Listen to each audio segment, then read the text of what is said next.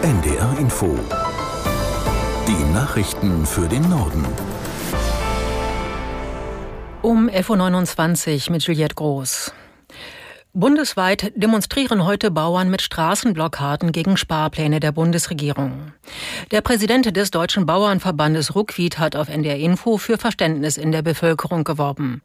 Die zusätzlichen Kürzungen für die Landwirte seien nicht mehr hinnehmbar. Wir sind jetzt an einem Punkt, wo die Zukunftsfähigkeit der Landwirtschaft und die Ernährungssicherung aus heimischer Produktion gefährdet ist. Und das müssen wir äh, über Demonstrationen und Kundgebungen in aller Deutlichkeit zum Ausdruck bringen.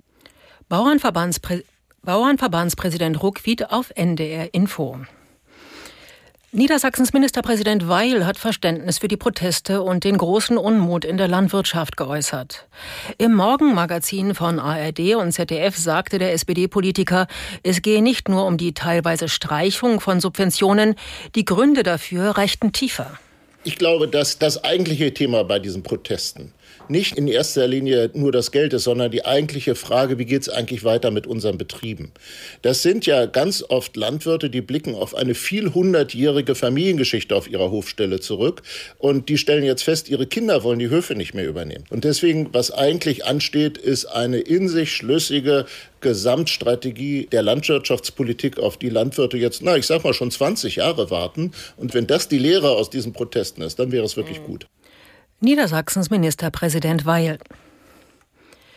Neben Verständnis für die Bauern gibt es allerdings auch Unmut. Die Demonstrationen sorgen bereits seit dem Morgen in vielen Städten für Verkehrschaos, weil die Bauern Autobahnen blockieren und Straßen versperren. Solange die Proteste angemeldet sind, ist das rechtlich in Ordnung, erklärt Kolja Schwarz in Karlsruhe. Straßen zu blockieren im Rahmen einer Demonstration ist grundsätzlich auch von der Versammlungsfreiheit gedeckt.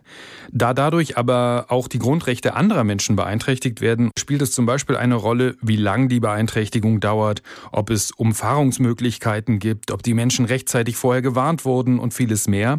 Wenn eine Versammlung rechtmäßig verboten oder aufgelöst ist und man trotzdem andere Verkehrsteilnehmer blockiert, dann kann man sich in der Tat wegen Nötigung strafbar machen.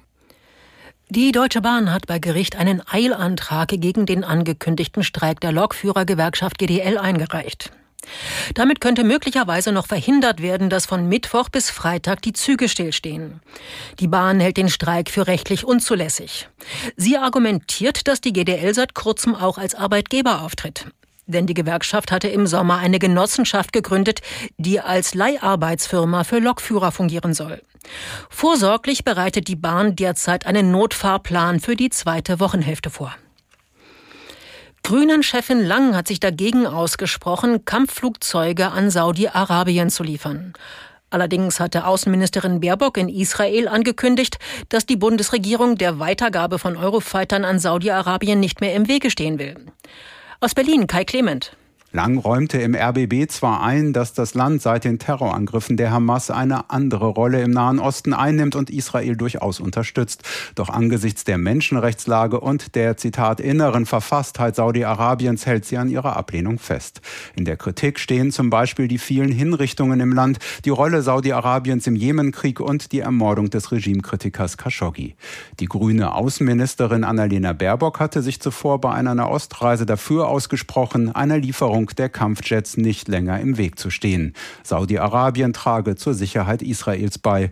Baerbock verwies darauf, dass die saudische Luftwaffe gegen Israel gerichtete Raketen der Houthi-Rebellen im Jemen abschieße.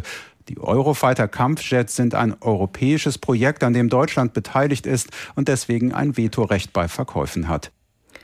In den USA ist das Kabinenstück einer Boeing 737 MAX gefunden worden, das während des Fluges abgerissen war. Ein Lehrer hat das Teil in Portland im Bundesstaat Oregon in seinem Garten gefunden. Die zuständige US-Behörde kündigte an, den sogenannten Türstopfen zu untersuchen. Das Kabinenstück war auf einem Alaska Airlines Flug von Portland nach Ontario in Kalif Kalifornien abgerissen. Es handelt sich um ein Wandteil, das dort verbohrt wurde, wo der Hersteller einen weiteren Notausgang vorgesehen hat. Alle 171 Insassen blieben unverletzt.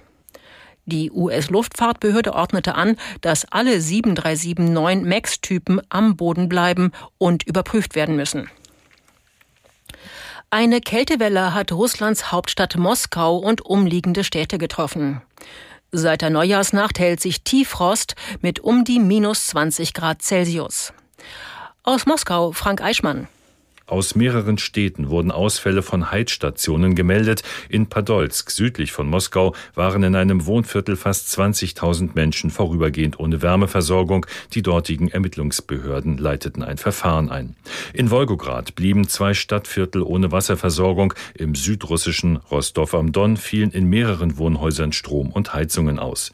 Zwischenzeitlich waren im Gebiet um Moskau über 100.000 Menschen von Heizungsausfällen betroffen. Auch hier haben die Ermittlungsbehörden die Untersuchungen aufgenommen. Probleme gab es auch in der Hauptstadt selbst. Trotz gemeldeter intensiver Reparaturarbeiten sind noch nicht alle Gebäude wieder an die Wärmeversorgung angeschlossen. Als Hauptgrund der Ausfälle gilt unter Experten die marode und dadurch anfällige Infrastruktur sowohl im Wärme- als auch im Stromnetz. Das waren die Nachrichten.